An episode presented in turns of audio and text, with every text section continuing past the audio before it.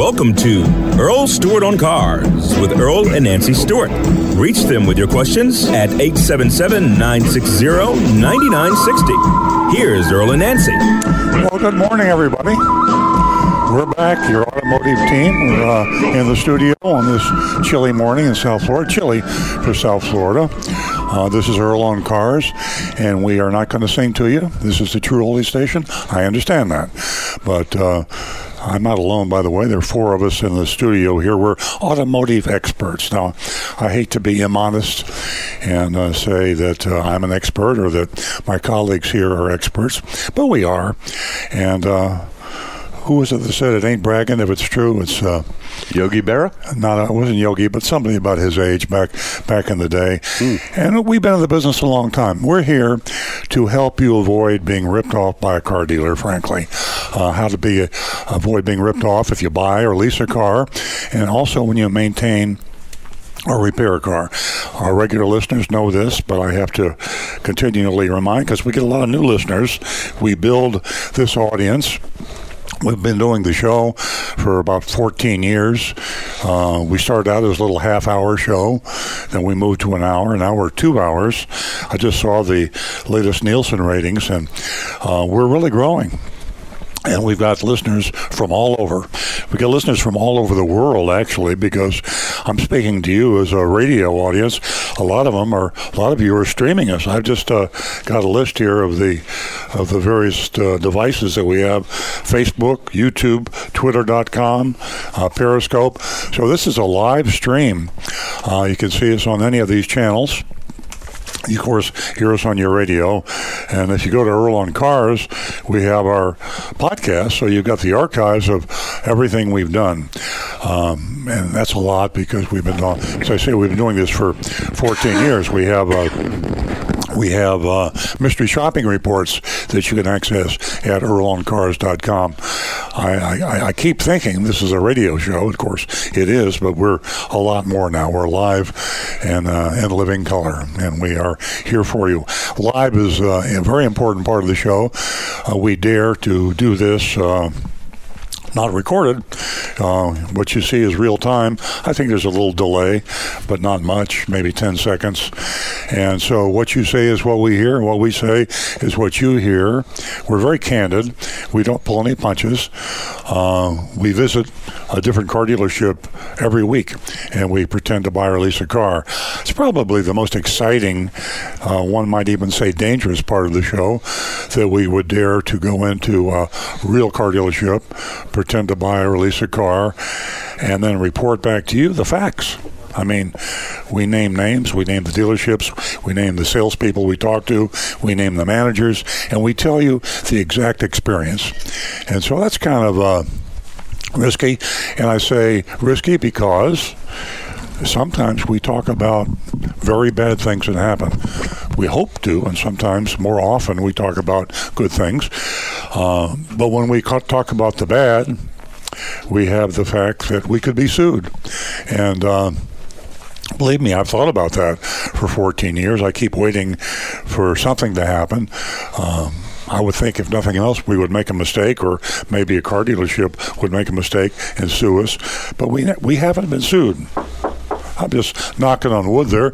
I don't want to get sued, but I think it speaks for itself. The perfect defense against libel and slander is the truth.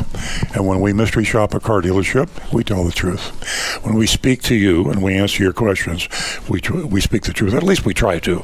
We do make mistakes, and we would welcome you calling any mistakes we make to our attention. Your calls to the show are vital. I would go into a cold sweat if we didn't have callers. We have a lot of ways you can reach us. One is the old-fashioned telephone. You remember telephones, don't you? Well, our telephone number is 877-960-9960. And you can write that down if you want to.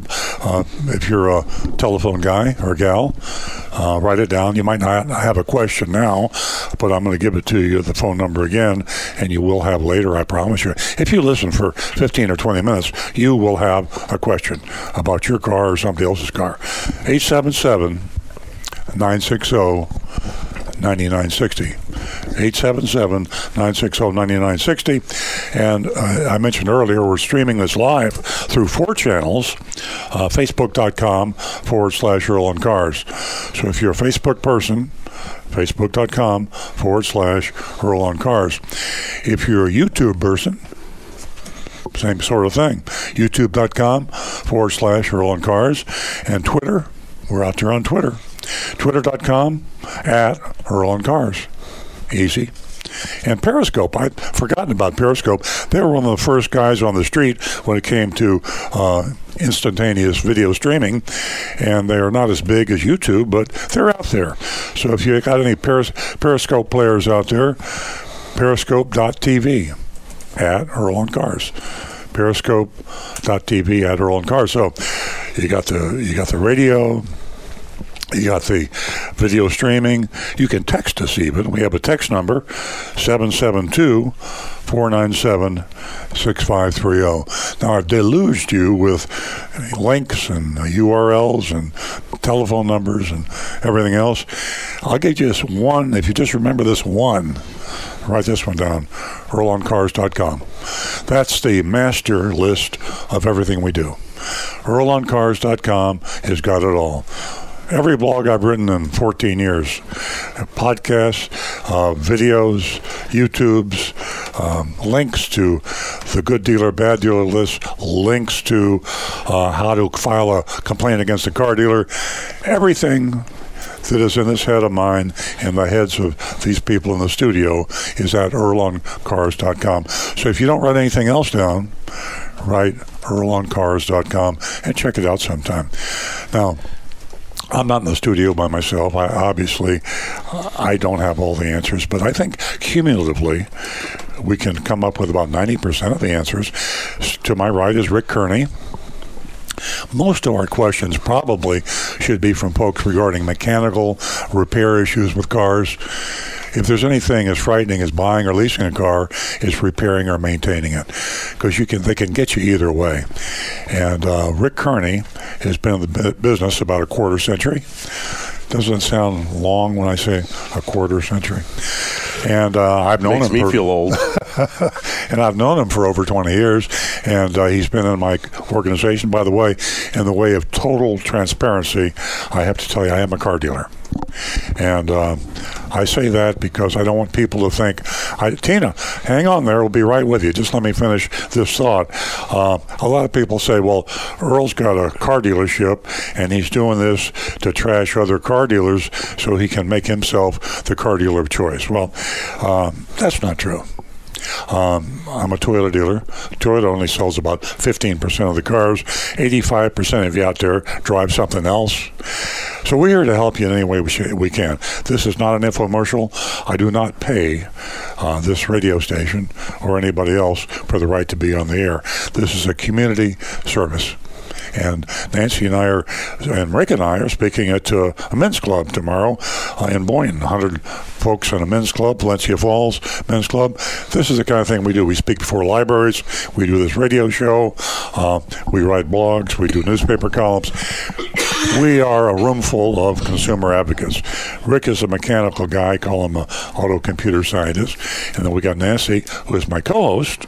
And she is a woman's advocate that helps the women in the audience to understand how sometimes they're treated a little differently in car dealerships, and not in a positive way, I might say. And Stu Stewart, a.k.a. Earl Stewart III. I'm Earl Stewart Jr., but Stu is our cyber guy. And I gave you this list. I'll hold it up before how you can stream us, Facebook, YouTube, Twitter, and Periscope. And Stu is the master of that. He handles the text, too. And when you post a question, like we've got Tina holding on the telephone now, but we'll have people posting and texting. And this is all kind of juggled, you might say, by Stu. Does a great job with communicating with the cyber world. So rather than keep Tina holding... Before we go to Tina, let me remind the ladies that you can win $50 this morning by giving us a call. The first two new lady callers can win themselves $50. We have a whole lot of free advice the next 2 hours, and we'd like you to join us. 877-960-9960, or you can text us at 772-497-6530. We're going to go to Tina, who is a regular caller. Good morning, Tina. Good morning, everybody. How y'all doing? Great. You know, I think it's time to talk about auto financing again, because the face of auto financing is beginning to change. You're no longer finding 0% financing deals available anymore, and finance rates are creeping up. So I don't know which one of you may be the expert in auto financing, but can you please elaborate on how a half a percentage point, a percentage point, 1.5 percentage points, how that can affect a car loan in the long term, and how that can affect somebody who's wanting to save some money on their car payment? Well, Tina, I guess I would have to raise my hand. I think I understand interest rates. I've been through a lot of cycles in 50 years, and what we're just coming off of now are the lowest financing rates in my lifetime, and Even when I was a young man back in 1968, when I started this business, interest rates were higher than they are today. So we're coming off an all-time historic low. I believe there will be a psychological effect on a lot of people, because a lot of people, we've been in this low interest rate environment for so long that going to 3 or 4% is a shock. Some people have lived their car buying and home buying and every other kind of buying lives in a 2-3% era, and this was like fantasy land. It will have a negative effect to some extent, but mildly negative effect. I think that your 0% financing was always offered with a counter offer of cash back rebates. So most of the manufacturers now are modifying their offers from 0% to a higher percentage, and they're also weighing more on the rebates. I think there's a lot of talk about it having a negative effect. In fact, I had a call from Adrian Roberts, reporter for the Wall Street Journal, about a month ago on this subject, and she did an article in the Wall Street Journal about this. She seemed to think, and I think some of the other folks that spoke to her seemed to think, this was going to have a significant effect on car sales. I don't believe so, and I'm looking at it from a half a century of perspective. I think it'll have a short-term impact. After that, people will equate. You know, I bought my first house back in the 70s, and my mortgage rate was 7.25%, and I thought I got a steal. Today, you can still get a mortgage rate at 4%. So this is where we are. I think things will stabilize shortly, and interest rates will remain lower than they have been in a long time. At least that's my take. Does that answer part of your question, Tina? Well, sort of, but you have to think about something, and I know that you're aware of this, but last week I mentioned that the average car payment now for a used vehicle is $400 a month, and new cars are starting at very easily $22,000, $25,000, $30,000. So when the interest rates change because the price of the vehicle is so much higher, that's where people, I think, are a little bit fearful.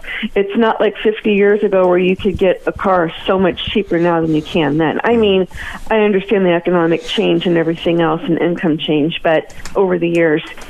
But it's the basic price of the vehicle. And when the interest rate even goes up a little bit, it can make somebody say, okay, I can afford this much, but then they may have to buy less car than they want because the interest rates kind of priced them out each month. No, you're absolutely right. There's no question that people buy cars and lease cars on monthly payments. We think about price. You know, we don't think that's a $30,000 car or a $10,000 or $40,000 car. We think, how much can I fit in my budget? Typically, we get paid monthly or weekly, but we don't think in terms of large, and very few people pay cash. So exactly, going from a $350 payment to a $400 payment is going to create lower demand, and sales will drop slightly. The good news is that cars last longer. And if you go back to when I started selling cars, a 2 or 3 year old car that had 50,000 miles on it was ready for the junkyard. Yeah. Today, a 2 or 3 year old car with 50,000 miles on it is just getting into its prime, and it can last another 5, 6, 7, 10 years. The residual values, the resale value of cars is much higher. More and more people are leasing today. So with a higher residual value, why is there a higher residual? The cars are better values, they're safer, they last longer, they're more reliable, so they have a higher resale value. And that, therefore, the lease payment is lower. So whereas maybe the financing goes up a little bit and the monthly payment goes up a little bit, you're actually getting a better value for the money than you did when interest rates were higher. But I think it'll have a short-term impact. Your higher payment, there's no question, will have a short-term impact. Then people will realize, well, for $400 a month, last time I bought a car, the car didn't last as long as it wasn't good a value. I'm getting a better value. That will counteract the initial negative impact. Yeah, and the thing is, too, like was mentioned before, I think I may have mentioned it a couple shows before, where the used car market is getting really hot, which means there's going to be less and less deals available for used cars because they're going to be so popular. Mm-hmm. And they are popular because people don't want to pony up the bucks for a brand new car. Exactly. But we also have another problem affecting the used car market. There's a lot of flood cars in Florida. There's a lot of flood cars in Texas. Yeah. Yeah. There's a lot of flood cars in North Carolina because of the hurricanes. Sure. And that's just going to put the squeeze on anything, because in the southern states below the Rust Belt, people want cars from those states because they don't have to worry about rusted out bodies or anything like that. So, exactly. I mean, the interest rates kind of trickle-down effect of a bigger problem with the used car market. Yeah, and you can get some crazy interest rates. The states don't really give you much protection. The usury rates in Florida, you can charge, I believe, in the 30-35% for buying an older car. That's absolutely crazy. That's like mafia financing. I'm really surprised that they don't curtail that. So you have to be careful. The victims are typically the uneducated, the people, or the desperate, the people that have to have a car at any price. Yeah. But for the informed, educated consumer, interest rates are not as big a challenge. And by the way, Tina, used cars actually are an even better value than new cars. And you've heard me say this, I know that. But if you get the right used car, you've gotten the initial crazy depreciation that you have with a new car gone. It's absorbed. You take a 2-year-old car that's got 25 or 30,000 miles on it, that's a tremendous value compared to the new car that's sitting in the showroom. As soon as you drive that car off the showroom, you're looking at $2,500 in depreciation. You could take that used car and you're looking at less than half that depreciation. So, not to mention the fact that the cars are lasting 2 or 3 times as long as they used to. I wouldn't buy a new car. I'm a new car dealer. If I were not in the business and I wanted the best value, I would buy a late model used car, maybe with a little bit of factory warranty left on it, before I would buy a new car. Yeah, I agree. I'm in the same position, too. The car that I bought at the time, it was a 2-year-old car, and it still had some warranty left on it. So perfect. I'm glad I did that. It's worked out for me. Perfect, yeah. No, and you can sell that car and get a very high percentage of your original investment back. We see so many people that buy new cars, and then a year later, 2 years later, they don't like the car, and they bring it in, and they find out they owe far more on the car than the actual value. They say they're upside down. And I just talked to a woman the other day, a student actually, who was upside down in the car because she'd basically paid too much, and she won't have any positive equity for another year or two. Oh, wow. Well, that just goes to show, as you pick a vehicle, make sure it's really what you want, because you may be stuck with it longer than you want to be. Yeah. Rick had a point, I think. Well, the only thing that I just to play the devil's advocate, is the technology in the cars is increasing so quickly. Good point. And the safety factors, the changes that they are making to these cars are coming so fast that even a 2-year-old car, the technology in it is quickly outdated. And a lot of these new safety items that they're coming out with, you know, like right now, I'm looking at getting a new car very soon for my wife. Mm-hmm. Should be a pretty good trade, I think. But I'm looking at trying to get her into the newest, latest version with all the technology and the safety features. Especially in today's world, the new safety features on these cars are incredible. Well, that's true, Rick. But remember this. If you buy a car that's 1 year old, it's still got a huge amount of safety. If you go back 2 years, it's still got a huge amount compared to what they used to. If you're driving a 5-year-old car and you buy a 2-year-old car, you're making a quantum leap in safety. You do sacrifice. I mean, if you want to have your cake and eat it too, buy a brand new, shiny car. Yep. It'll have all the bells and whistles, all the safety items. It's like Star Wars, and you pay for it because you take that big depreciation hit. So if you got the money, then you can pay the extra. I guess the best answer is do your homework and know what you're looking at and know what you want. Nancy? I think a lot of times, you know, there are consumers out there that want to impress their neighbors, and they buy a new car. Used car by far, the savings is amazing. Yeah. The cars today are you can put 200,000 miles on them. So again, used cars. Tina, you mentioned you know how popular they are, and they're selling like hotcakes, and it's very true. I'll confirm that. Everybody is out there looking for a used car with the safety, you know, features that they can use, and it's a huge savings. Tina, yes, it does. Thanks for your call, Tina. You, as always, come up with some of the most interesting comments and questions. You are right up there in the top 5 of all of our callers, and you do. Thank you. And I don't mean and I don't mean in any way to shed a negative light, but I'm just looking for the consumer because I'm a consumer myself. Yeah. You know, sure. And people that are looking for a used car, a new car, they have to be so much more shrewd. And please, people, come here to listen to these guys, 95.9 True Oldies on the east coast of Florida, 8 a.m. to 10 a.m. every Saturday. Hey, we're going to put you on the payroll, Tina. Thank you very much.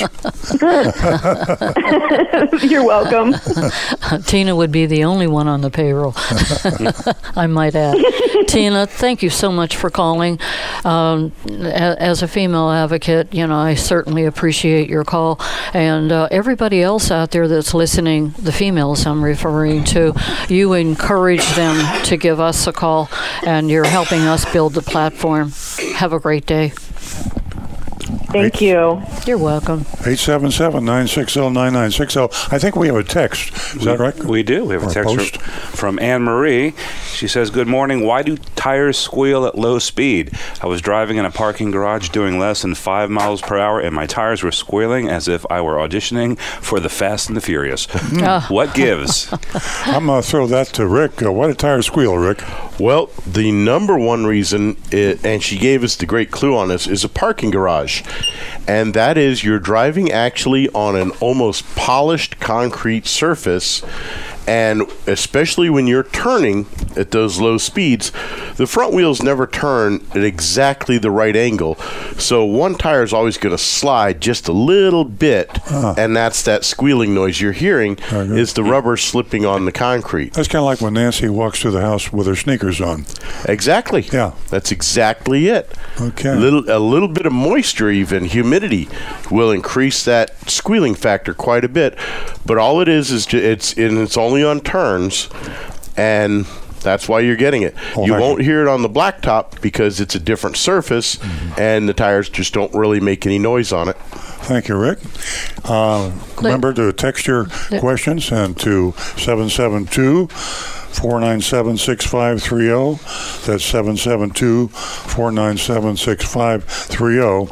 And if you didn't catch this earlier, we're on Facebook.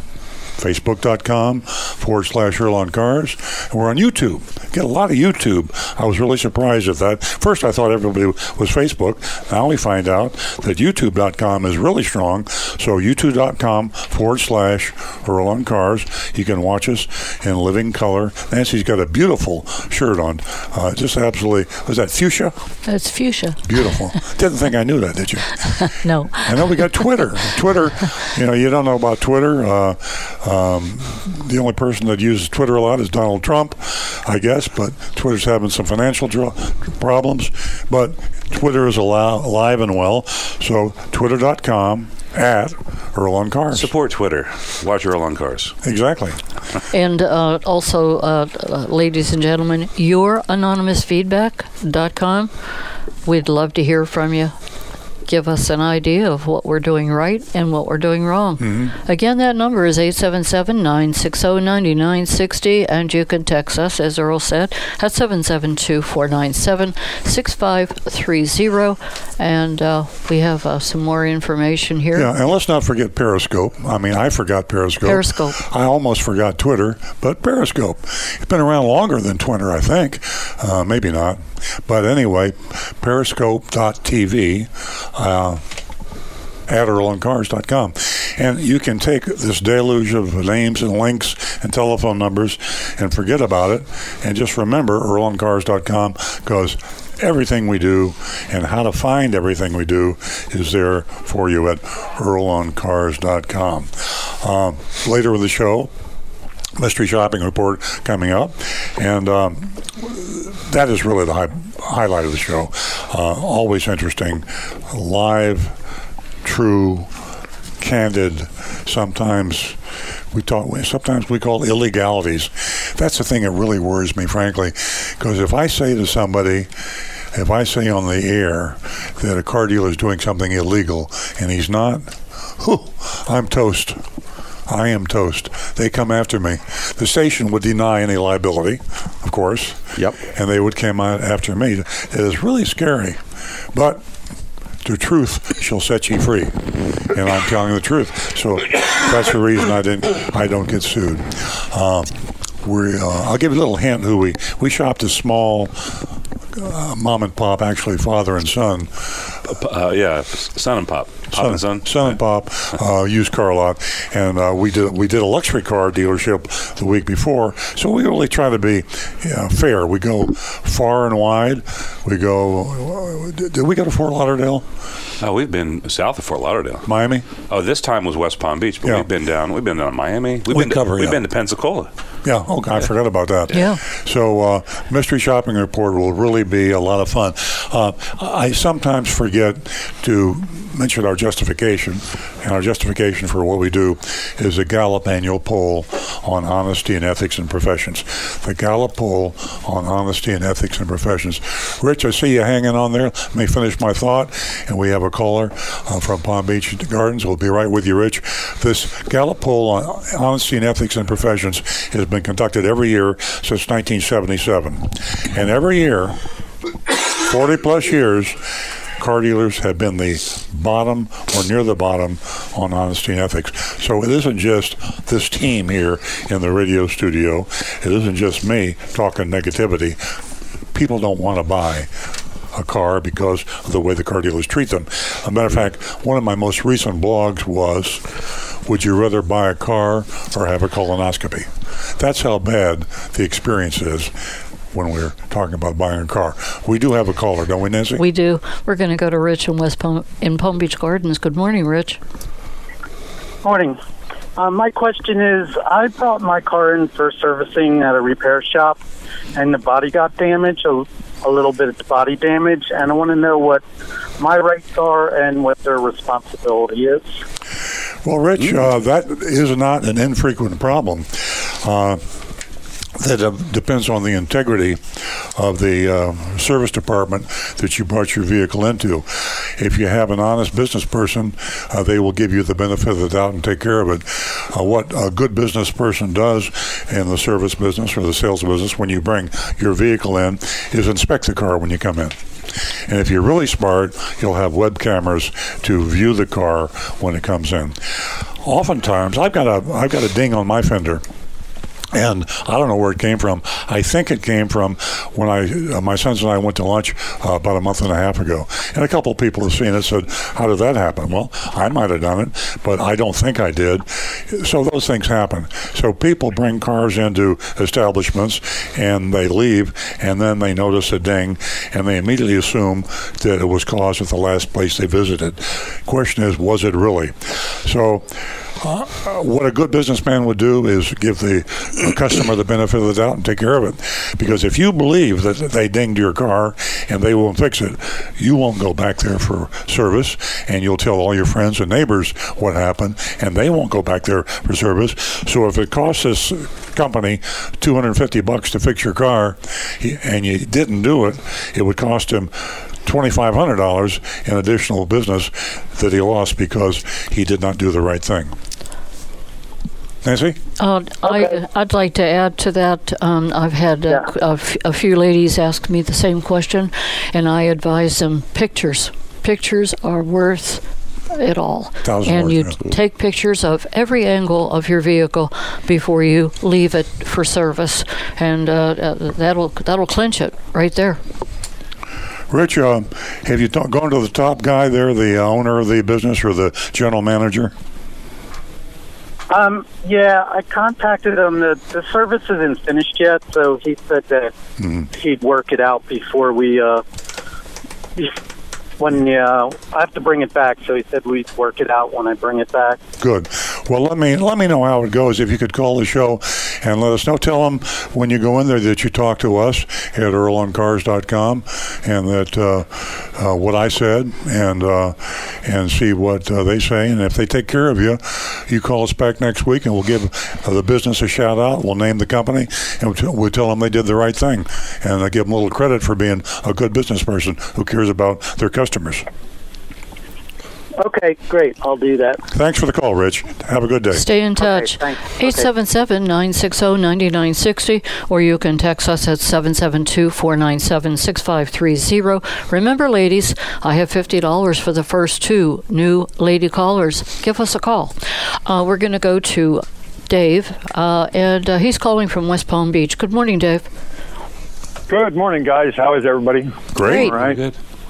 Yeah. Listen, while you were opening the show this morning and you were talking about all the different ways that we can enjoy your program, something occurred to me that some months back when I discovered True Oldies radio station, and you would come on while I was in the car driving, and it was compelling and interesting, and I really appreciated it. So I tried to download it onto my iHeartRadio, and they played music. They did not play your show. Huh. And then I accidentally happened to put the iHeartRadio on the True Oldies channel one Saturday morning, and there you were. Huh. And, I was wondering, would your application on iHeart be nationally broadcasted? Would you know, or would it just be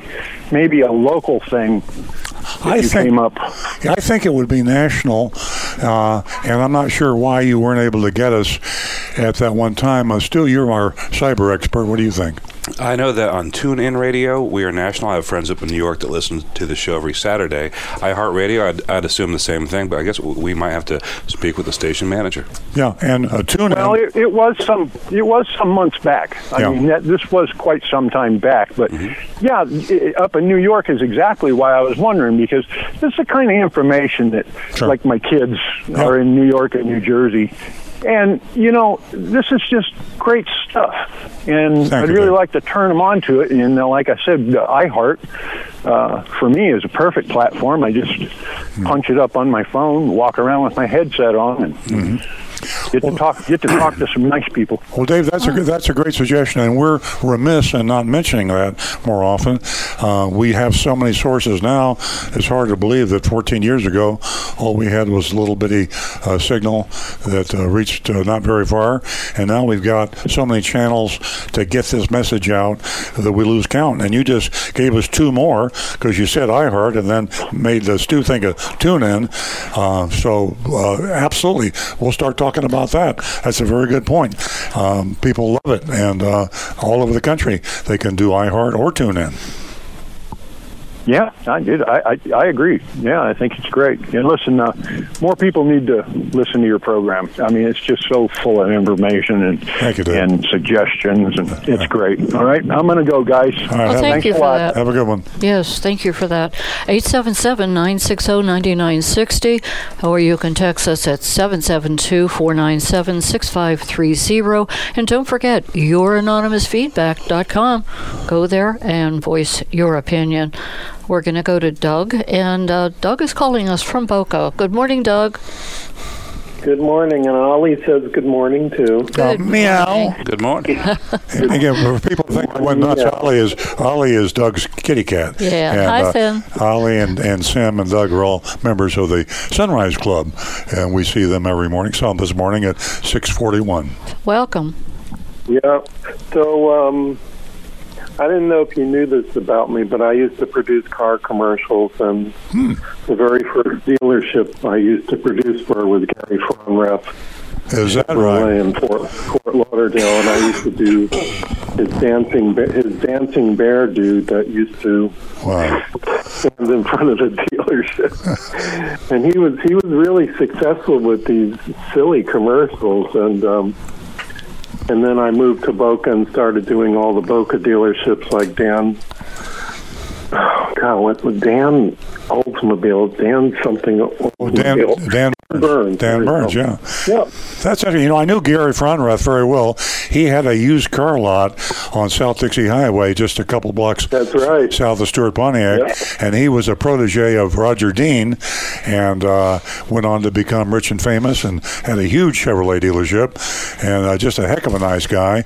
But he really came up the hard way. A great guy.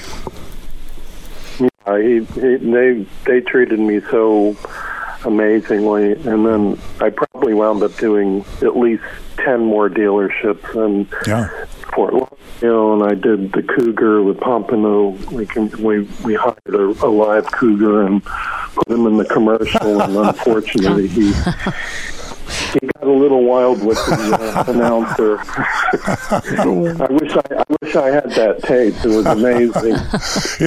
We had a dog commercial that Stu and my sons and other sons produced, and we did it down in Fort Lauderdale in the production studio, and we had a Great Dane. And the Great Dane got totally out of control, and he was running around knocking chairs and tables down. He also chose to use the area for his bathroom. Exactly. And so finally, it took, I think, 3 people to get the Great Dane out so we could do the commercial. Too funny. So one more thing. So I have a good story about a dealership, Delray Honda. Now, Delray Honda used to be Sherwood, and I used to produce Sherwood's commercials, and at the end he would go, "Who would?" and then we'd go, "Sherwood." Yeah, Butch. Remember those. And he was really difficult to deal with. So I have a new owner. I went there and I said, "You guys want to do business with me? I used to work for an ad agency and produce your commercials." And at first they were okay, but then they tried to get me on the over mileage on Sim's car. And then Sim's car was involved in an accident, and it wasn't her fault. It got fixed, and there was a devaluation on the car.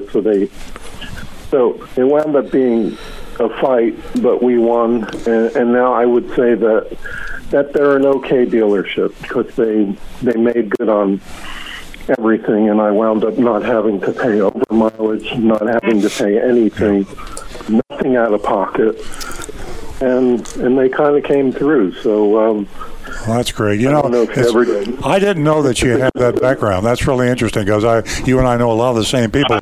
We need to get together sometime and swap stories about the old days. If you knew Butch Sheehan, he was a real character. I could tell you. Oh my God. I could tell you some stories. Yeah. I don't want to get into that now. We're on live radio, but I can't tell you some of the stories I know about Butch on live radio. So. No, we don't want to go there. No, I don't want to go there. And Sherwood was a very fiery guy, and he used to yell at me about the airtime, and I go, I don't control the airtime. You have to call the cable company. He says, okay, well then just go do the commercial. I go, okay. Oh, goodness. What fun time. Yeah. And Ron, we got Ron holding. Ron, hang on there. Don't give up. We're going to be with you in just a second. And, let's say maybe we can do lunch or something and talk about some of this crazy stuff. Yeah. I mean, Gary Fronrath, Butch Yen, boy, you know some of the players. Oh, boy. Yeah. Oh, yeah. I always think.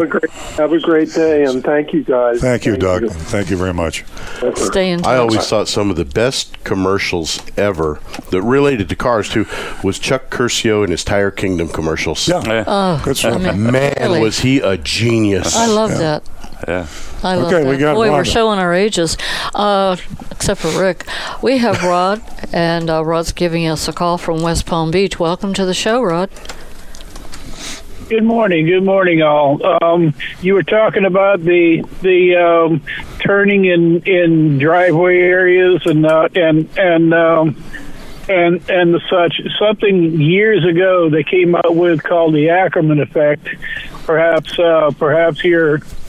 your and I'm probably sure you remember that and such, Earl.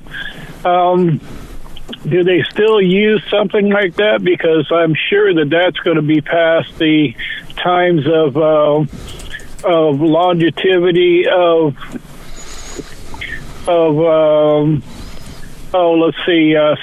somebody getting paid for their rights with it, Mr. Ackerman.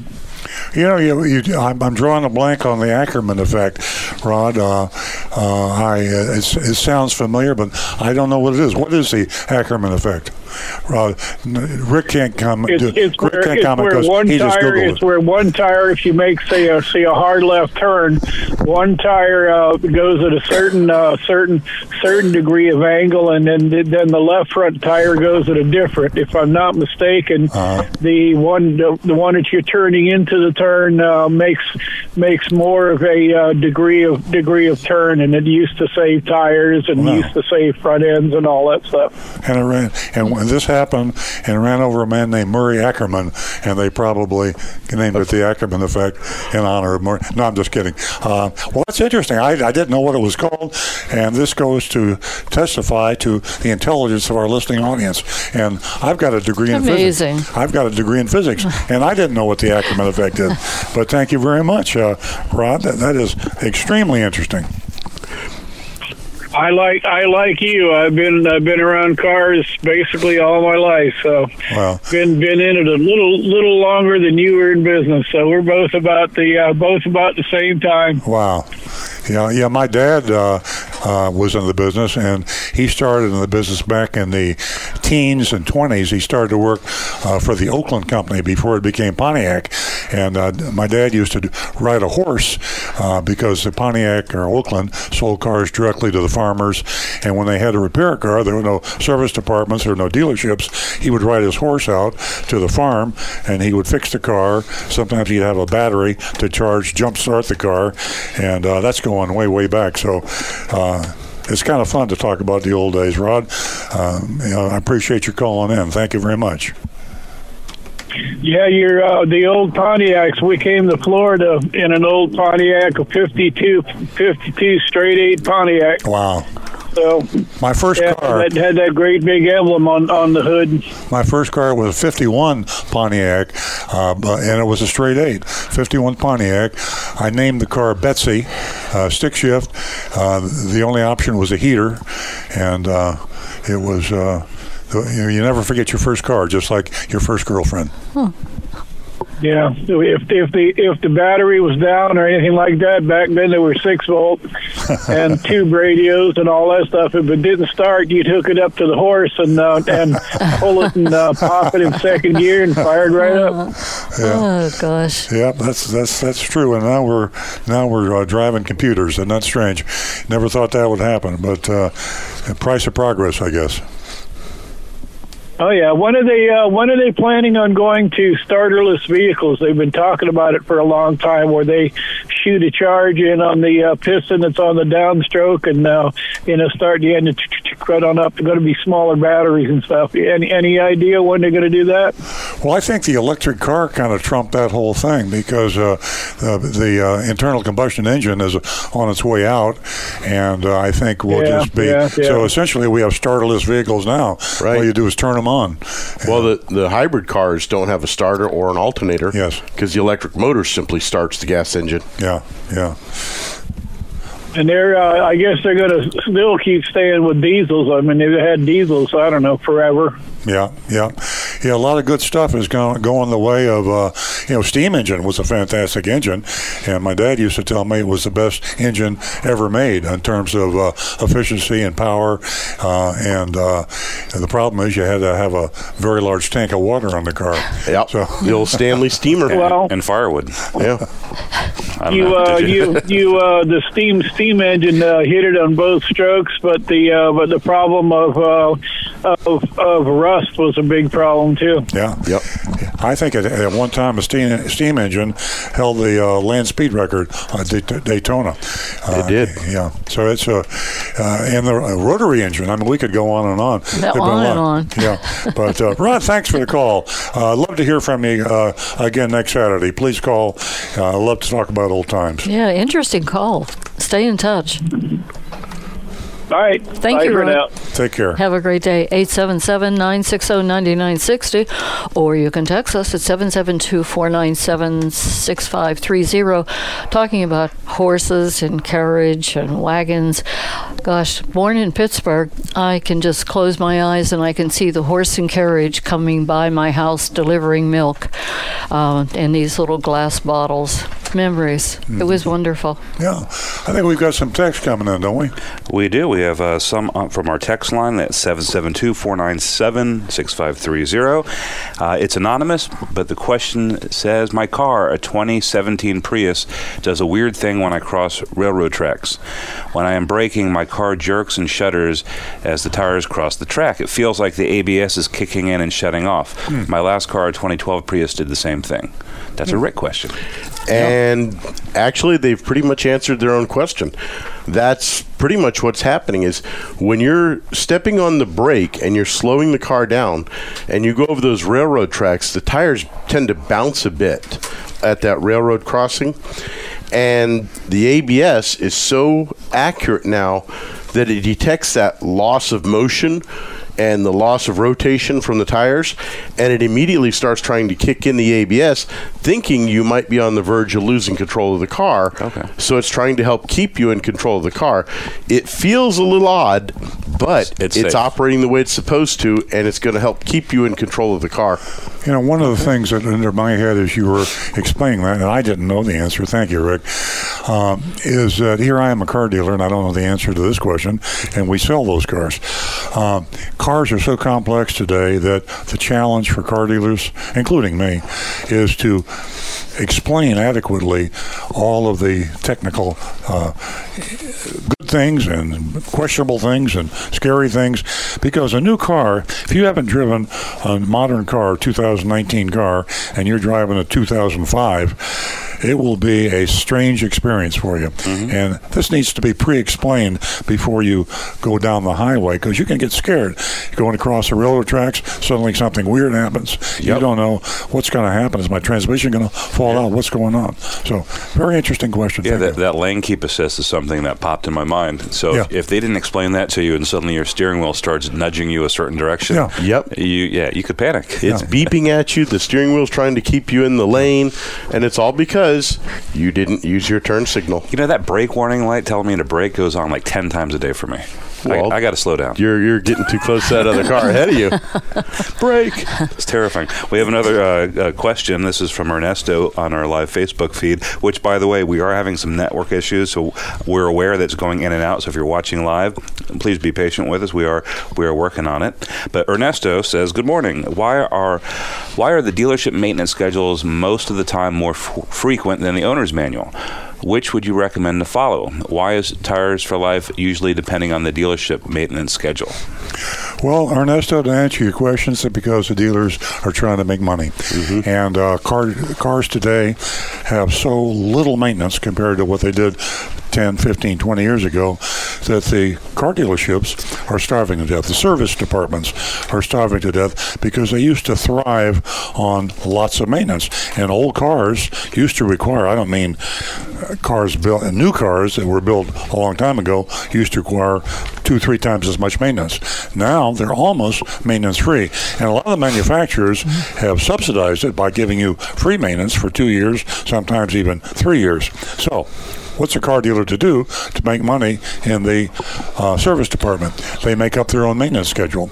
And my advice to you, and this is very important, do not pay any attention to the car dealers or the service departments recommended maintenance. You want the manufacturer's recommended maintenance. Now, Rick's looking at me because there are exceptions. There are certain types of services, depending on the part of the country you live in, high heat, high cold, dry, humidity. Environmental conditions change all over the world. Yep. And there are some pockets around the world that require special services that you don't normally see. But 99 times out of 100, rule of thumb, say I want my factory recommended maintenance, stick to it, you can't go wrong. And the good news is there's very little factory recommended maintenance required anymore. I think we have a phone We're call. Stu, you're finished, right? Oh, no, we got a couple, but we got callers take priority. Okay, Darla, thank you for calling. You're a first-time caller from Palm City. Oh, thank you. Good morning. You won yourself $50. Wonderful. Yeah, stay on the line and give John your information. What can we do for you today? I was just wondering, when you're purchasing a new car, can you tell me more about the dealer fee? I could. Do you have 6 hours? You can condense it down that small. Dealer fee, prep fee. It's funny. I'm so happy you asked that question because it's one. It's probably the reason I'm still on the radio and have been on the radio for 14 years. I cannot believe that our regulators and our legislators allow this to happen. A dealer fee is a generic term. Used to be called a dealer fee, and then the dealers decided people were getting onto them, so they started changing the name. Believe it or not, in Florida, there is no law on what you call that extra hidden profit that you tack on to the price that you advertise or you quoted on the phone or online. You ask a car dealership what the price of the car is. He tells you a number. It's not true. You come in. He adds $1,000 or $2,000. Believe it or not, as much as $3,000, and he calls it something generically referred to as a dealer fee. Some of the names they use are electronic filing fee, notary fee, dealer services fee, e-filing fee, tag agency fee. On and on. It's all up to the dealer's imagination and whatever, and it's okay with Florida. The governor, the legislators, the state attorney, they say that's okay.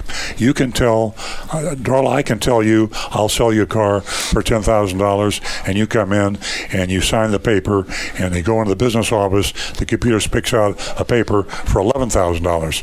The $10,000 that I told you the price was, and another $1,000 because that's what the charge would be for the dealer fee. So it's a crazy situation. This exists because our legislators and our regulators are in the pockets of the car dealers, their financial lobbying, along with their associations. And it's crazy. In California, it's regulated. A dealer fee out there, I think, is $75. Not that they don't have a dealer fee, but that's all it can be, and that's the end of the conversation. Here, there's no regulation. It's a wild, wild west. Darla, I think I did that in less than 6 hours, and I apologize if I rambled. It's okay. I appreciate the information. Yeah, it's a dirty little secret, is what we used to call it, Darla. And there's so many names for that fee. It's very deceiving. It's not a secret anymore. Unfortunately, yes. And Stu said it's not deceiving anymore. Thanks to you. Well, thank you very much. I hope you can call again every week. I always appreciate Nancy because she does, since Nancy has been on the show from the beginning, she has grown our female audience. When we first started, practically no female callers, and now we're up pretty much to 50-50 thanks to Nancy, and I thank you for responding. And if you could become a regular caller and call in at least maybe a couple Saturdays a month, we'd really appreciate it. Okay, thank you very much. Thank you, darling. Spread the word. Oh, okay, I will. Thank you. Okay, thank you. Stay in touch, 877-960-9960, or you can text us at 772-497-6530. We're going to go to John, who's calling from Palm City. He, too, is a regular caller. Good morning, John. Good morning to everyone. Hey. It's funny, a call from Palm City. I was thinking yesterday, I took the turnpike. I visited a friend in Wellington, and I took the Florida Turnpike and got off Palm City. It doesn't even say Palm City. It says Stewart, which is misleading because it goes to Stewart. But when you get off at the turnpike, right on the corner, there's only one gas station. Naturally, they sock it to you with the gasoline price. But then it gets worse. If you continue going straight, and that's Martin Downs Boulevard, then the center part of Palm City is a chevron all by itself, no competition. Again, they sock it to you. But here's the story. In the last month, the gas price has gone down 22 cents a gallon. Yesterday, according to NBC News, West Palm Beach price is $2.64 average. Nationwide is $2.68. There's 6 states now that have gasoline that's $2 or under.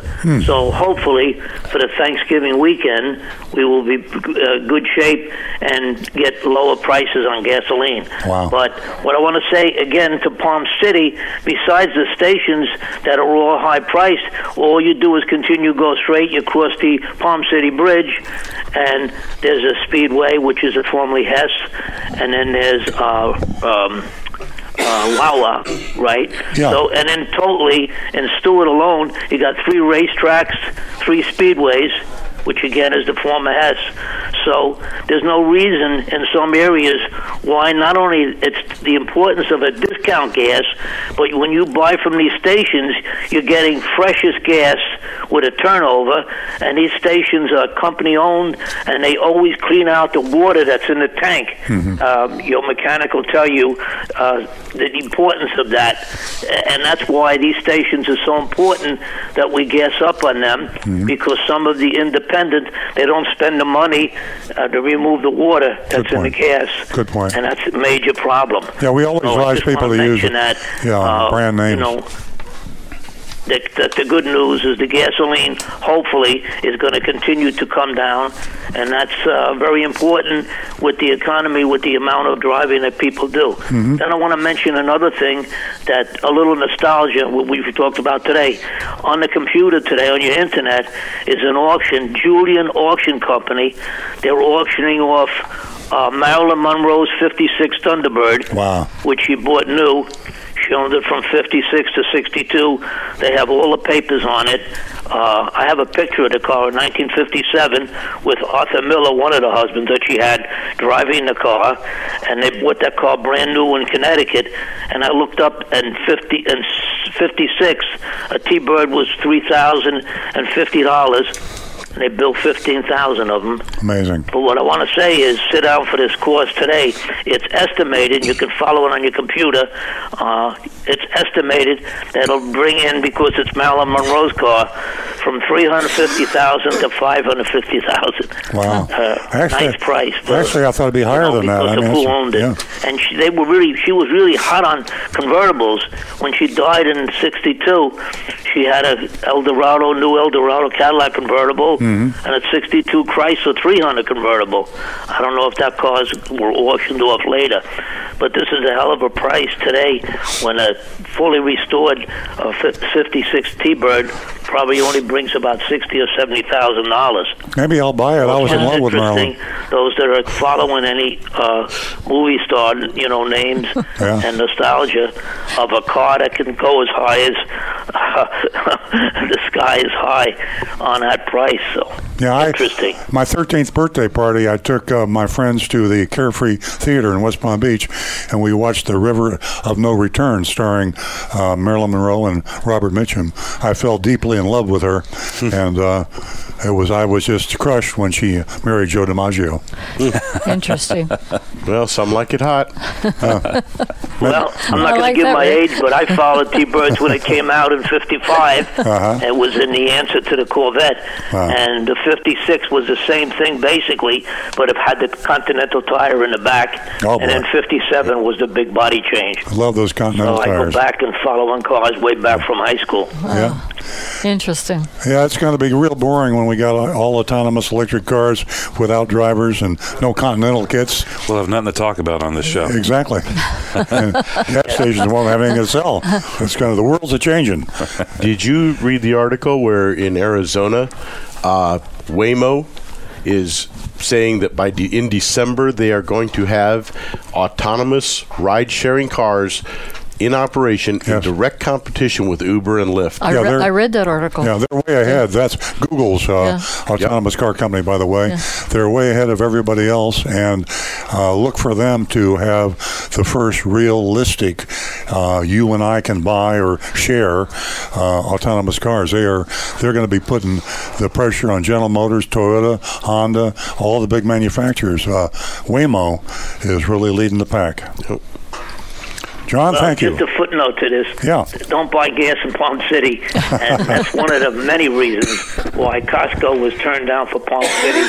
It'd be a competition to put all these gas stations out of business. Yeah. But the good news is now it's going to get final approval from Stewart.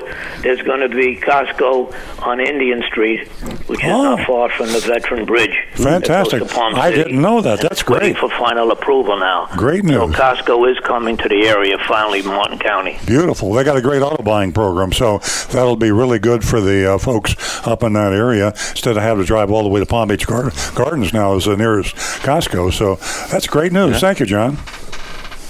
Mike, have a good day, folks. We love hearing from you, John. Stay in touch. Gosh, what an exciting show we've had. So many interesting people, callers with information for us that we didn't even know. And I want to thank all of you for tuning in to Earl Stewart on Cars.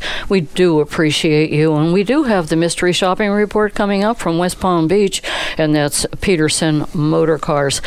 Linda has a question. She texts me, and she says that she thinks that she might get a better deal if she pays cash for her car. I say, I don't think so. What do you say? No, you're exactly right. Most of the money that a car dealer makes is in the financing. Car dealers make more money when they finance your car than when they sell you the car. So oftentimes you'll end up paying more for a car when you pay cash. It's counterintuitive. In most products you buy, you probably get a better deal for cash. But in a car dealership, they love the financing. I recommend that when you go into a car dealership, tell them that you intend to finance the car, and then go ahead and negotiate the best price you can, and then say, whoops, changed my mind, I'm paying cash, write them out a check. Great idea. Linda, I hope we helped you out. If we haven't, give us a call at 877-960-9960, and you can text us at 772-497-6530. I think Stu has some. Oh, yeah, we got the texts and comments. They're backing up. We got them. Doug on Facebook wanted to know if he could turn off his lane departure assist on his 2018 Honda Accord. And Doug, yes, you can, because I Googled that. And I already answered him on Facebook. But yes, you can turn off the lane departure assist. The next text we got is from Anonymous, but the question is, does the new 2019 Toyota 4Runner have clear coat on the paint or just the pearl white? And I can answer that as well. There's two colors that come on that vehicle, on the 2019 4Runner. That's Super White and Blizzard Pearl. The Blizzard Pearl has a nice thick clear coat on it. The Super White is color code 040, and we've talked about this on the show for years. Yeah. And it has an insufficient clear coat, and it will oxidize and fade over time. Excellent. No fault of your own. Excellent question to ask anyone you buy a car from, especially white cars, is find out and get proof, verification that they do have clear coat. All cars should be clear-coated. Yep. I don't know why. Well, I do know why, but that's another show as to why they don't have clear coat. But if you buy a car without clear coat, you're asking for trouble unless you wax it regularly and keep it garaged. If you wax it way more than you should, and unfortunately you have to pay more to get that Blizzard Pearl paint. Yeah. It's a premium. Our next question, next text is from an anonymous person. Is it just me, or is everyone terrified to use the special express lane in I-95? I know I'll get where I'm going faster, but it seems like a major commitment to use the express lane. I think you have commitment issues. I'm sorry. I don't know. Well, you know, I understand how they feel because that's the racetrack. That's where everybody's going faster. Here's the way I look at it. I like the express lane because I feel like I'm only having to worry about my right side. If I'm in the express lane, then I have the wall to my left, and I'm protected. And a car can't cross over from the other side very easily. And I feel more secure only worrying about cars on my right. Now, you have to go faster to be there, but I happen to like to go fast, so it doesn't bother me. But I understand that. Yeah, and remember, you got to pay for that, too. So if you don't have a Sun Pass in your car, you're going to get a bill in the mail. They'll take a picture of you. Someone stole my Sun Pass. That happened? That's right. Yeah, literally. I'm glad you reminded me of that. It's been gone for about a week. I probably got a huge bill waiting for me. I was supposed to get back to you to tell you that his Sun Pass was stolen. I'll put it back tonight. Sorry about that. We're going to go to we are going to go to Hope Sound. Barbara. And is it Barbara? Yep. Yes, it is. Hi, Barbara. You're a first-time caller. You won yourself $50 today. Stay. I'm not a first-time caller. Oh, and you're honest, too, Barbara, because you could have got us for $50 there. Thank you very much. About 4 years ago when I spoke to you, we had a do with a car that we had purchased. And but I have to say, I listen to you every week, and I have a new fan of yours. My husband is sitting here with me, and he says, wow, they're interesting. So I think he'll start listening to you also with me. But I just wanted to kind of just bring back, when I had called you, I had bought the Ford Focus from Advantage Ford here in Stewart, and it was kind of the story was, I very quickly tell you, that I was looking for a special color, and they didn't have it, and they all of a sudden drove around with this blue car, and they said, here it is, and I said, where did you get that? Oh, well, we had it in the back, whatever, it's back a while, so, but anyways, when we got off the property with the car, it was bumping and jumping, and it was because it was one of the cars that they had supposedly changed or tried to change the to an automatic drive from a standard shift to an automatic driving. And when I went back with them and said, but it's bumping, and they said, oh, you have to let it ride a while. And the story comes is they said I had to drive 500 miles before the company would even go in and fix it. Make a long story short, we didn't keep it very long, okay? So we went around and we finally got a new car. My next question is, I have now a Kia Sorento, which we absolutely love. We feel very safe in it. We drive a lot of places to go to see the children, New York, South Dakota, we're all over the place. And we love it, and we're having a very good time with it. My question is that the Advantage Ford, Kia, that's Smith Kia, okay? Yeah. Okay, that's how we bought it. They just keep calling us, emails, anything they can to get our attention. I am so tired of their emails. I have a private guy who takes care of our cars, has done this since we lived here. It's about 18 years. We got introduced to him. He's done us well. He's always taken care of us. As a matter of fact, I'll give you a story. We were on our way up to New York to see the children. The car was packed. I stopped by. I said, okay, Frank, you want to just give it a once-over. He comes out and he says, you're not going anywhere. And I said, you're not going anywhere. We're heading on to 95. He says, not with those tires, you're not. Wow. So we did delay our trip by a couple of hours because within a couple of hours he had brand new tires on my car, and I trust him totally and have forever. And anyway, so he's been like a good friend. So to us with our cars. Anyways, he services our cars. He has always. My question is that. Somebody told me, well, if you do that, or at least I think the company told us, that if you do that, it negates the warranty on the car. No, that's not true. You can have your car serviced wherever you like, and warranty work has to be performed by a Kia dealer on your Sorento. And by the way, if you have any problems with Beth Smith Kia, call Frank Hernandez. He is the owner and the general manager. He runs things, and you tell him Earl Stewart Gonzalez. I'm sorry, Frank Gonzalez. I always get his name wrong. Call Frank Gonzalez and tell him your friend Earl Stewart, and he'll take care of you.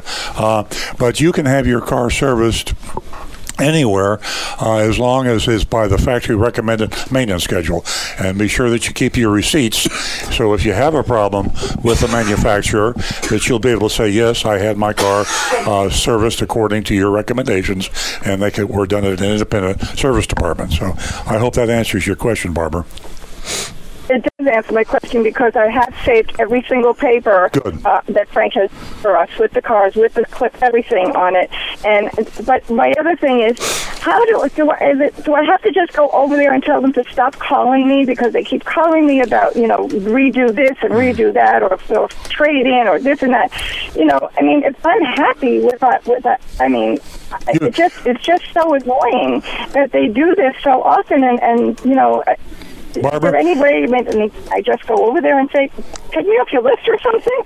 Barbara, I mean, I don't know. Yeah, Barbara, just call the dealership, ask to speak to Frank Gonzalez, tell him you're a friend of Earl Stewart, and say that I suggested that they have you deleted from their follow-up list. You're in a computer, and they can delete your name in the computer, and you'll receive no more phone calls. They have something called a BDC, which is a system that they use for... it's like a boilerplate room. They have a bunch of people in the room, and they just keep calling people. And if you're not in the computer, they won't call you. So you tell Frank Gonzalez, I said, to take you out of the computer. He'd be happy to accommodate. And call us next week and let us know if it worked. And Barb, thank you. Barb, the same thing happens to me, and it is very, very annoying. I get a lot of emails, and to take Earl's advice and have them take you off that call list, it would be very helpful. But it is very annoying. I agree with you. Okay, thanks for the call, Barb. Gonzalez, you said his name was? Frank Gonzalez, that's correct. Yes. And where is he located? Where is he? No, I thank you for calling, and please call again. Don't be a stranger. It was 4 years since your last call. We'd love to hear from you more frequently. I hope Frank. Please call next Saturday. Yeah, can help you. We're going to go to Brad, and he's calling from Palm Beach Gardens. Hi, how are you doing, Mrs. Stark? Oh, great. Good morning, Brad. Good morning. You were talking about. Used cars earlier this morning, and I have a question.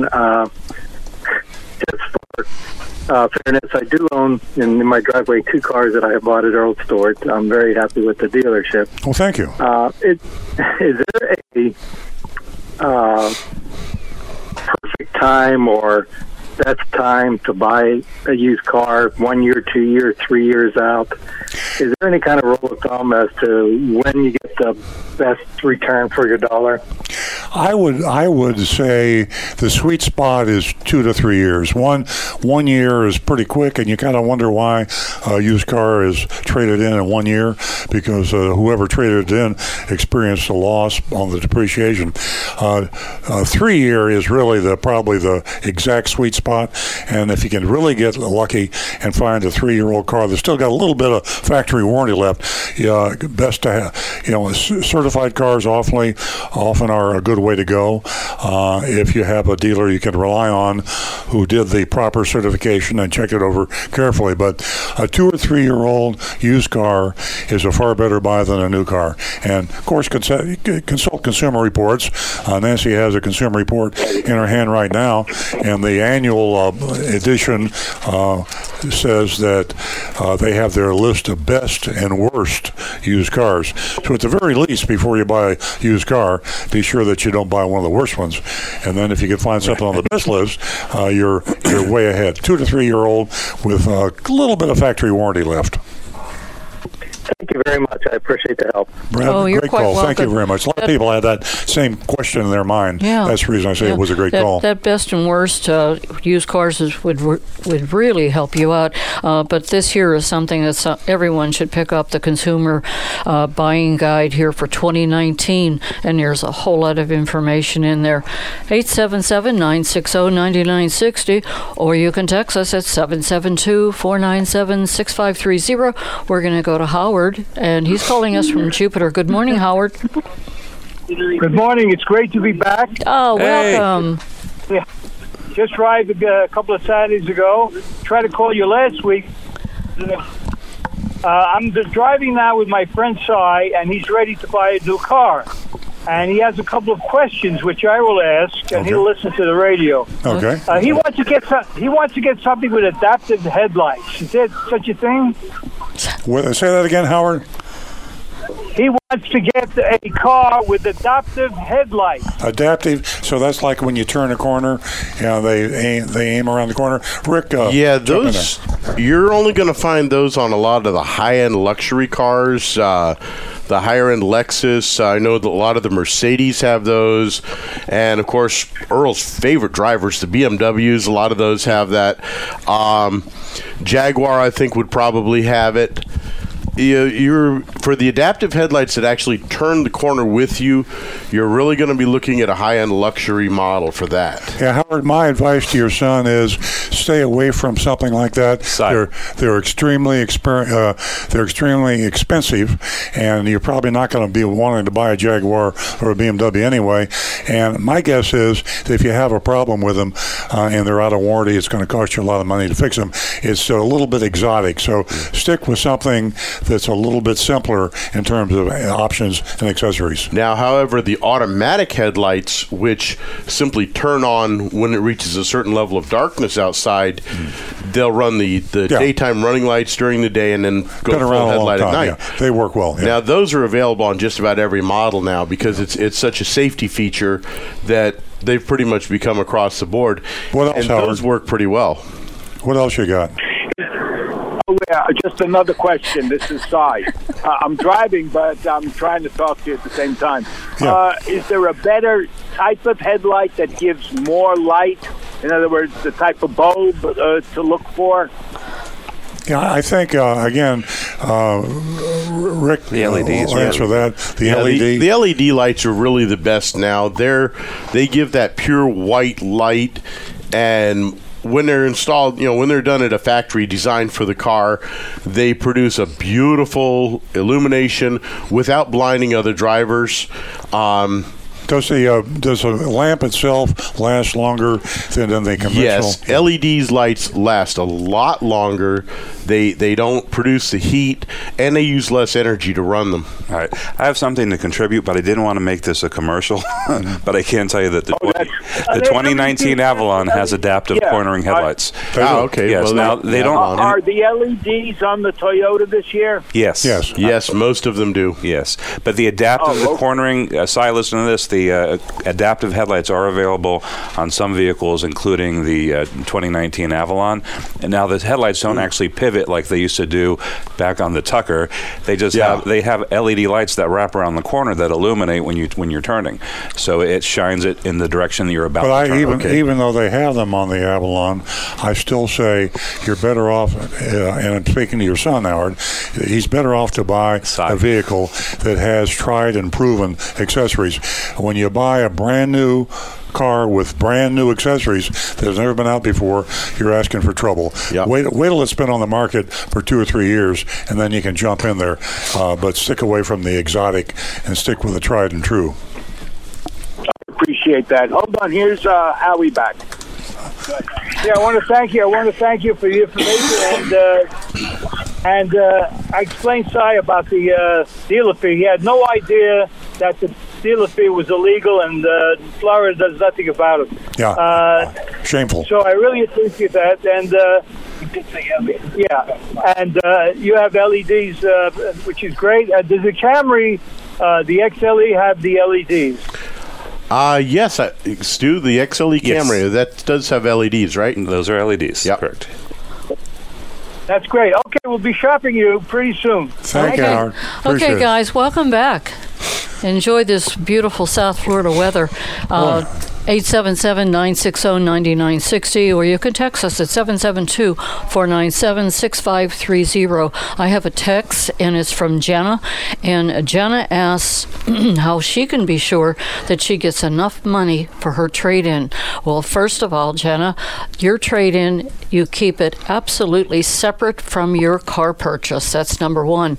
And to ensure that you get the right price for that trade-in, take it to three different dealerships and get three different prices, and you can be very sure that you are in control. And be sure that you tell them you don't want to buy a car, you're just selling your car. You're selling your car. You got too many cars in the family, you're downsizing, and bid on my car, give me your best price, because I'm going to two other dealers after I leave here, and I'm going to sell my car to the highest bidder.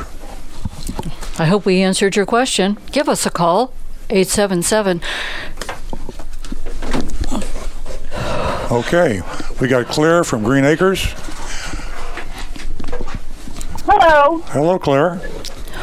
How can we help you? I feel like I'm listening to you. It's Saturday. I'm driving myself to breakfast with my mom, and I have two quick questions. One I'm sure you've heard all the time, but I'll ask you my first one. I have a Ford Explorer. It's 2005, and I love it. And then the back window, the hatch that goes up, there's a split in it. And every time I see another one, I see the same split in all of them. Hmm. You know, Claire, I think it sounds like a chronic problem that Ford has with the Explorer. I would Google that, and with the year of your Explorer and a description as you just gave me, you'll probably find chat rooms that have this problem, and you probably should contact your Ford dealer, because there's something called a technical service bulletin. They call them TSB, technical service bulletin, TSB. And when they have a chronic problem with a car, oftentimes they will go out with a fix, a recommendation as to how to fix this. It's almost like a secret warranty. They don't want to go to the National Highway Traffic Safety Association and make it an official recall, but they will fix it if you come in and you call it to their attention. So give your Ford dealer a call, go online, and I think you'll get the answer to your question.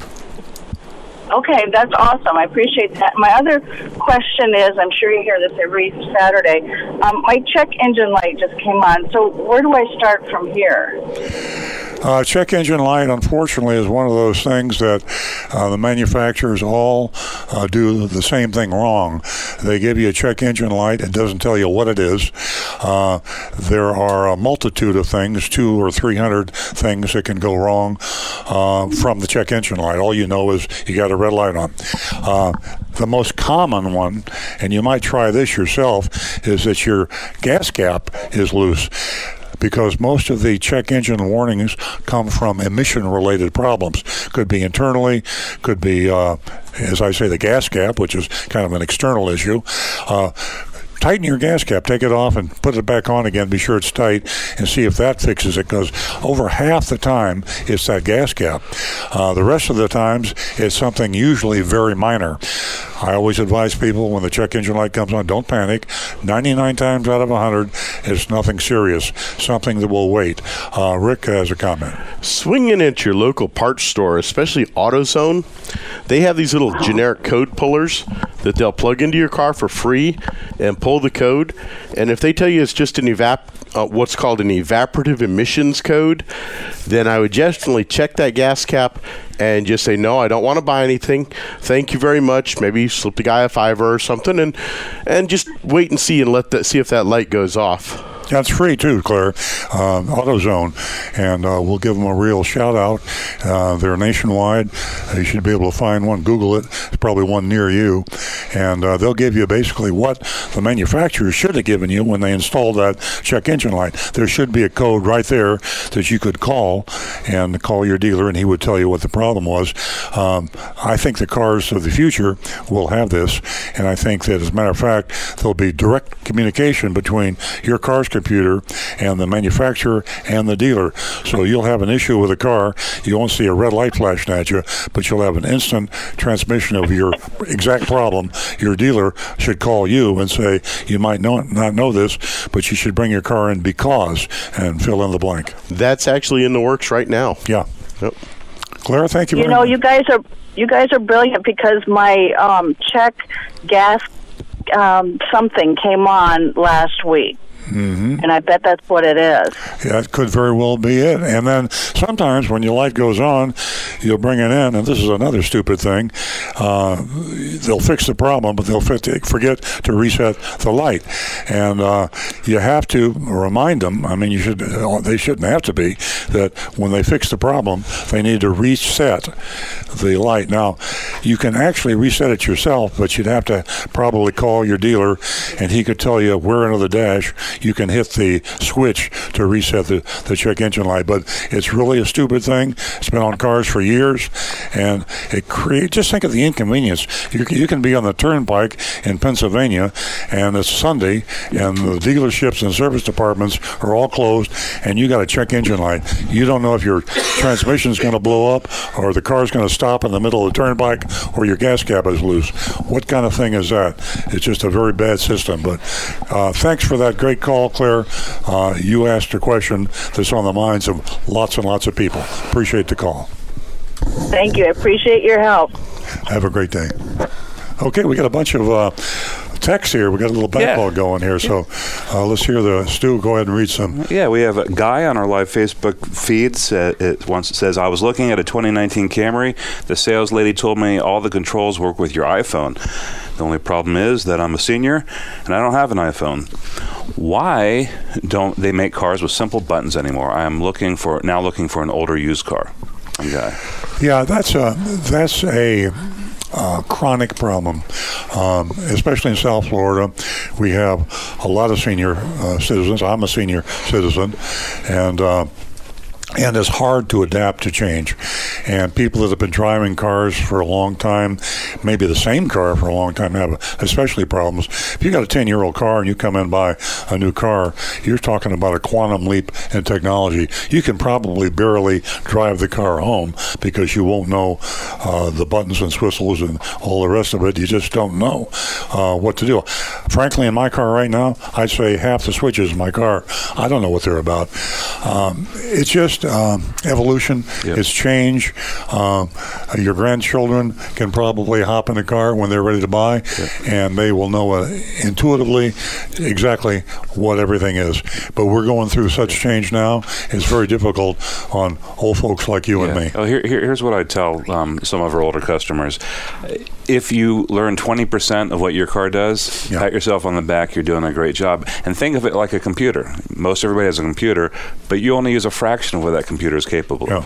So there's a lot of things that aren't that important. Yeah. Don't feel bad about it. And you just inspired me to think of something else. We're going from very simple to crazy complexity back to very simple again, because the next evolution, the next thing will be the autonomous, driverless, the you don't own the car, ride sharing. How simple will that be? You walk out of your front door, a car picks you up. You say, take me to the Taco Bell, take me to the pharmacist, take me to the Publix, and it takes you there. And you get out of the car, and by the time you get out of the car, it's going away. You come back with your bag of groceries, and another car picks you up, and you say, take me home. You don't talk to anybody except the car. Simple. Rick? I just hope they don't put those creepy robot drivers in like they do in all the sci-fi movies. Oh, yes. Yeah. I'd be walking everywhere then. They're not going to do that? Oh, that'd be just too creepy for me. I was counting on it. No. That's really weird, isn't it? Yeah. You know, I've seen those robots. All those sci-fi movies, and there's always that creepy plastic robot guy. I was picturing the inflatable guy in the movie Airplane. That's what I was picturing. Autopilot. Oh, boy, we have devolved. Okay. We are going down the rabbit hole. You can see we're having a great time here at Earl Stewart on Cars. And again, thank you for tuning in. Give us a call toll free at 877-960-9960, or you can text us at 772-497-6530. Yep, and speaking of text, we have one. Anonymous texter says, I heard that if the new tariffs take place in 2019, the cost of a new car may increase by at least $4,000. Have you heard anything further about this? The tariffs are still up in the air as to how they will affect different manufacturers. Bear in mind that all manufacturers don't build their cars in the same places. You've got the China issue, which is the big tariff issue. You have, for example, someone that's going to have a real problem will be Buick, because Buick and Cadillac will have a big problem. They sell more Buicks and Cadillacs in China than they do in the United States. You also have other manufacturers that don't manufacture their cars in the United States. So it will affect some cars more than others. I think in general, the $4,000 is an exaggeration. Everybody that's talking about tariffs has got a political agenda. The car manufacturers are exaggerating the cost impact on the drivers because they don't want the tariff. The dealers are exaggerating. As a car dealer, I get emails and text and contacts from Toyota telling me to scream and yell about the tariffs. Speaking totally objectively, I think when the smoke settles, the effective tariffs on most cars will be negligible. I just don't think it's going to be a big issue. Great information. We have Andreas on Facebook says, I think this is a joke. Is there a light that turns on if the check engine light is bad? Rick, you couldn't see Rick. I love that. He wasn't on the camera, but I love that. His eyes narrowed, and he looked grim. Actually, Andreas follows up, says, I have found, talking about high tech on cars, he says, I found there are modern radios with old school dials that you can purchase as retrofits. The only caveat is that these are not replacements for the integrated infotainment systems. But if you like dials, it looks like you can get them. Yeah. I'm going to use that joke with your permission to, Andreas. Tomorrow, Andreas, because we're speaking to the men's club at Valencia Falls. And Boynton. So I'm going to use that joke that we need a light that comes on when the check engine light fails. And then you've created an infinite regression. Yes, exactly. And then we need another light. Right. That is hysterical. Well, it adds to the idiocy. Is that a word? Idiocracy is a word. The stupidity of the check engine light. It adds to the understanding of that. You know, we're getting close to half an hour before the show ends, and we've got a mystery shopping report we need to talk about. Have we cleaned up the text? And we don't have a caller now. I have one more from Mary Louise, and she's asking about extended warranties and if she should buy one. Extended warranties, I'll give you a rule of thumb. Don't buy one. Now I'll give you the detail, a little bit of detail there. If you're going to buy an extended warranty, you're better off to buy a manufacturer's extended warranty.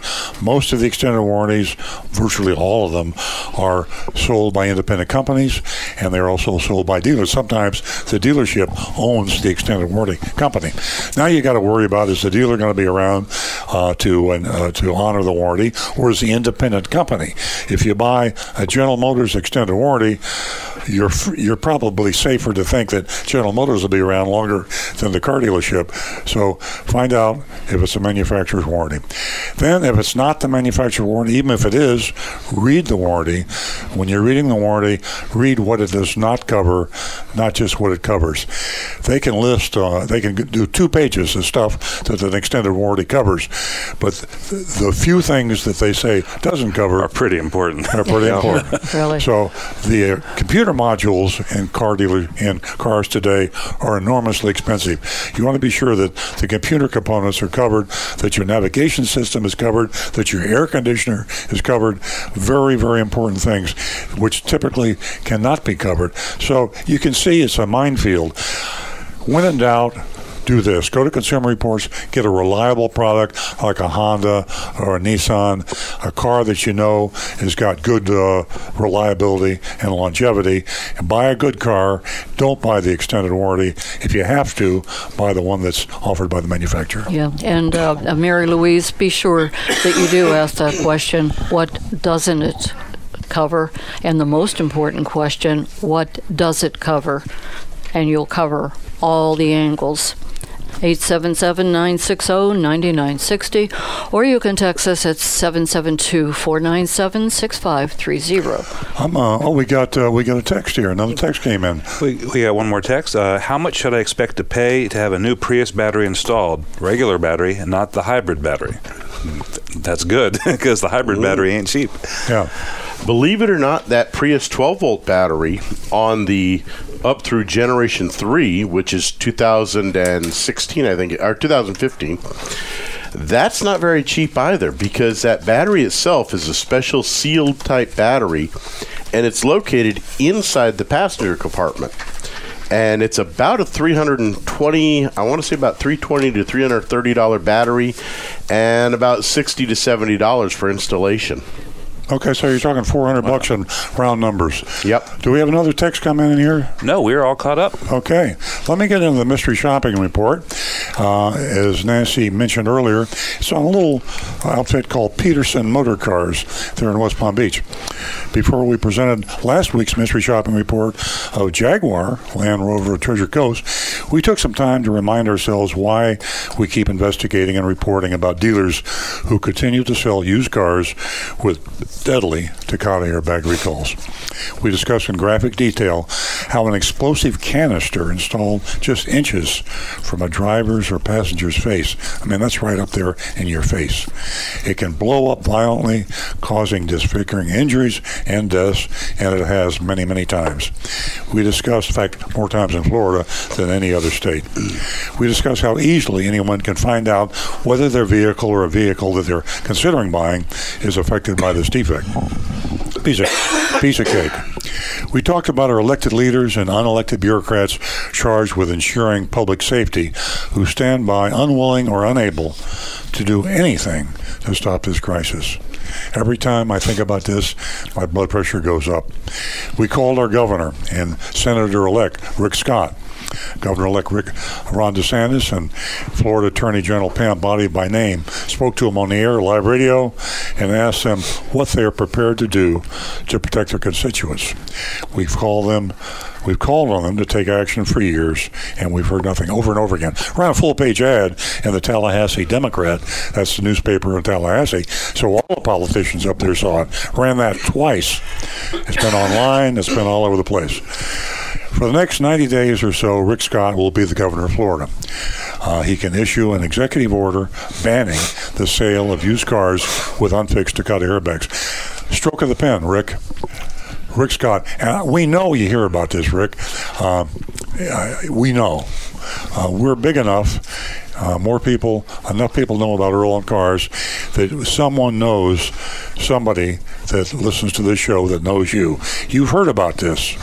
So you're burying your head in the sand. Now you're moving up to becoming a senator. You got a couple more months as governor. Rick Scott, stroke of the pen.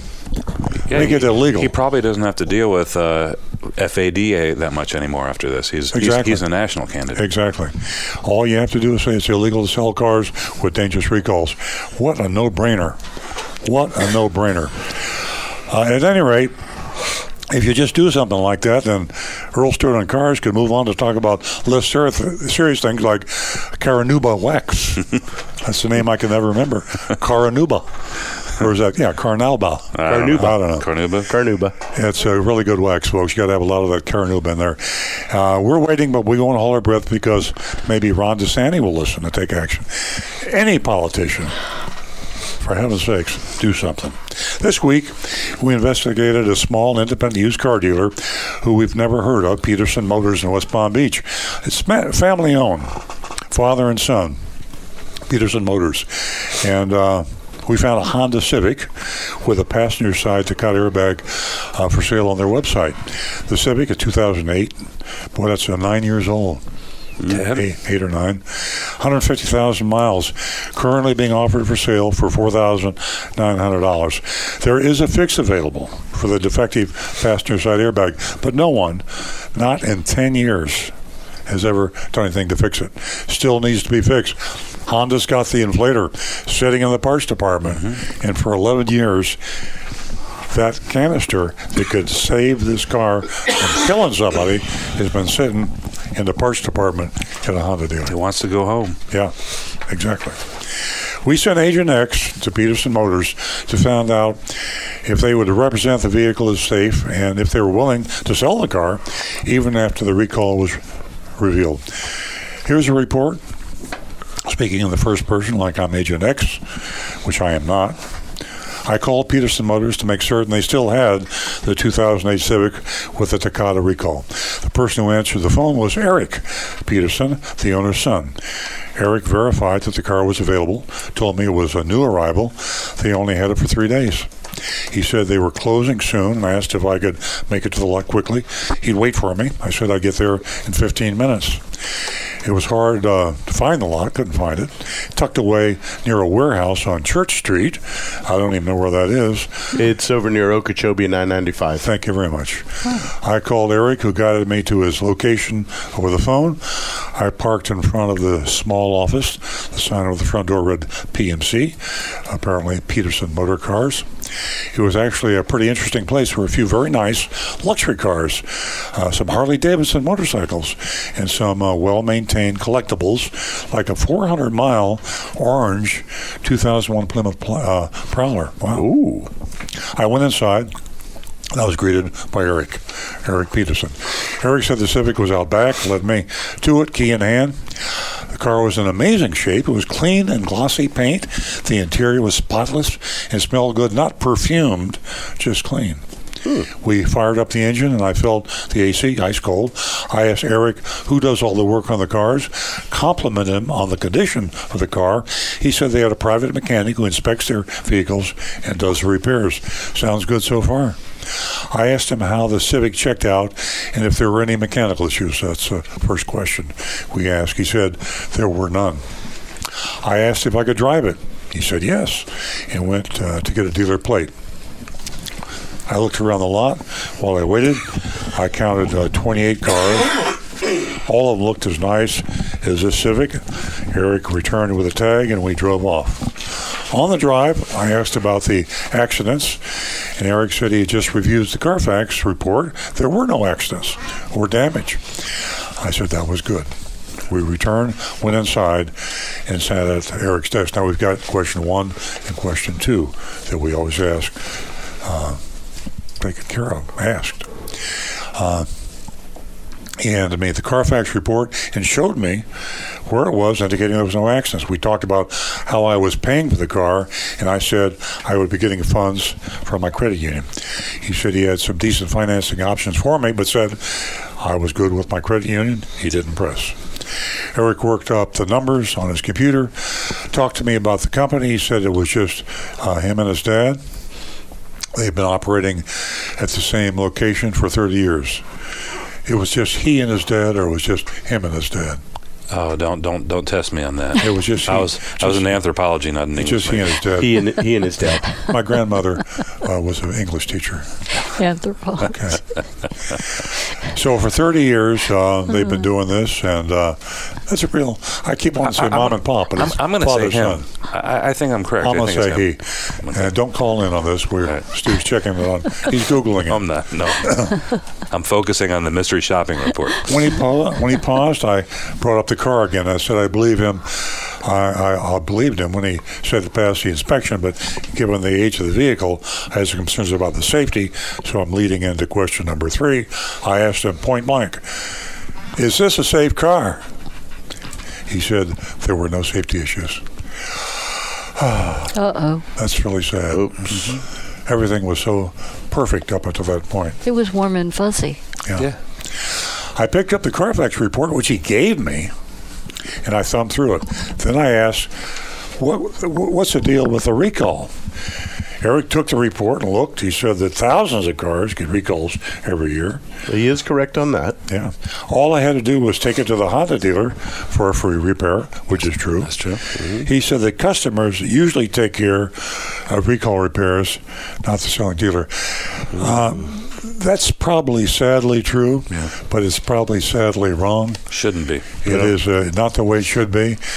And again, Ron DeSantis, Rick Scott, Pam Bondi, anybody out there in authority in the way of legislating or enforcing the laws, why is that you can sell a car and say, listen, this car can blow up and kill you? Or what's worse, you don't have to say that this car can blow up and kill you. You can just sell the car. You can say there's nothing wrong with this car. That's the law, folks. He finished printing the buyer's order and informed me that the price was the price. No haggling. That's good. The price was the same I saw online, and that's good, too. He added a $299 dealer fee. I think we have a record low dealer fee. Yeah, that's good. That's like a, I mean, it'd be better if there was no dealer fee. That's like a 1980s dealer fee. Yeah.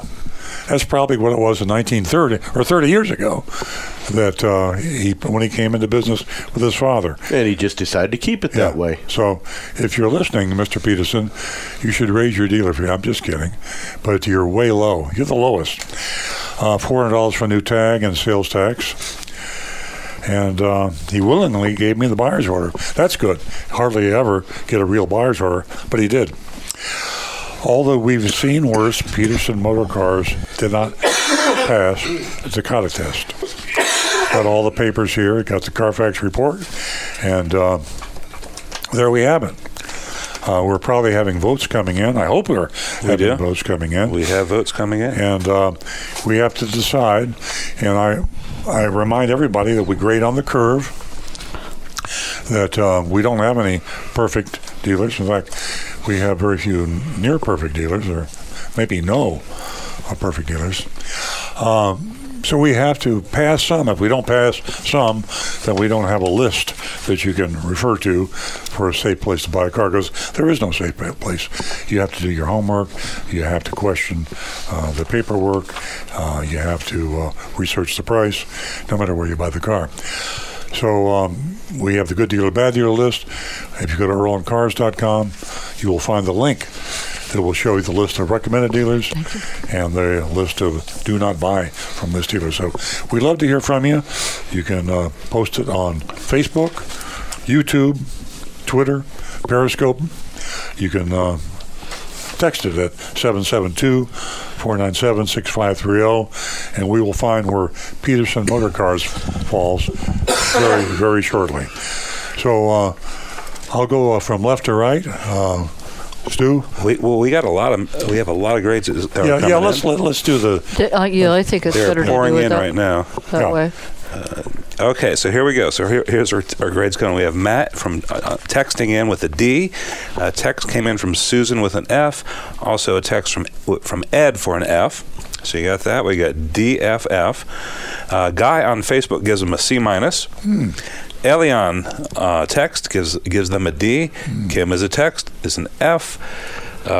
John, which is also text, gives him an F for Takata, but an A for sales. Doug gave him an F. Yep, Doug gives him an F on Facebook. Jeff on Facebook gives him a D minus. Andreas gives him a B. And I don't know if I read this already, but Guy on Facebook gives him a C minus. Oh, and I'm sorry, Jeff is changing his grade from a D minus to a C. And that looks like that's all, and that's enough to calculate a GPA. Yeah, it is. It's interesting. It's... And if we get more grades come in, I mean, I don't want to taint them, but you have to give Rick Scott and Ron DeSantis and Pam Bondi and the rest of them out there a lot of blame for the situation. Yeah. When I read this, I didn't know if this young man, Peterson Jr., was just immune to recalls. He actually gave a copy of the Carfax report to the mystery shopper. Now, if he was trying to conceal something, it was right there in black and white. He handed it. He could have held it in his hand and say, oh, there were no accidents and there's no mechanical problems. But he didn't do that. What possesses Ron Peterson from saying that it's a safe car and it has a Takata airbag recall? I might be too generous in this, but I just think that it's not a top-of-the-mind topic for anybody. Yeah. I mean, it's crazy that it's not top-of-the-mind for car dealers, but they don't think it's a crisis. They don't. It's not in their face. It's not on the news. No one's talking about it. No other customers ask him about it. Yeah. You know, he's just doing his day-to-day task, and he's it's just a recall. Take it to Honda. Yeah, that's a good point. Yeah. That's a real good point. It's routine for him. I think it needs to be shoved in their faces, which is what we're trying to do here. But it's become totally apathetic. It's absolutely no concern. It's like, I don't know what it's like. I mean, I guess maybe if you go hunting a lot in snake country and you get used to snakes, you just say, well, I'm going hunting. Yeah, it's snake might. Yeah, it's a snake. Snake might bite me, yeah. I don't know. Oh, let's get some internal votes here. Rick, I'm going to go on a curve on this one, and I'm going to give him a C. C. Simply because... Average. It seems like he did everything else in a relatively classy manner. Yeah. And there was no games played. You know, he stayed late to accommodate Agent X. And I think the whole situation just came down to they just don't understand the importance of this particular recall. Yeah. And so I'm going to give him a C. Yeah. Nancy? I'm going to give him a C also.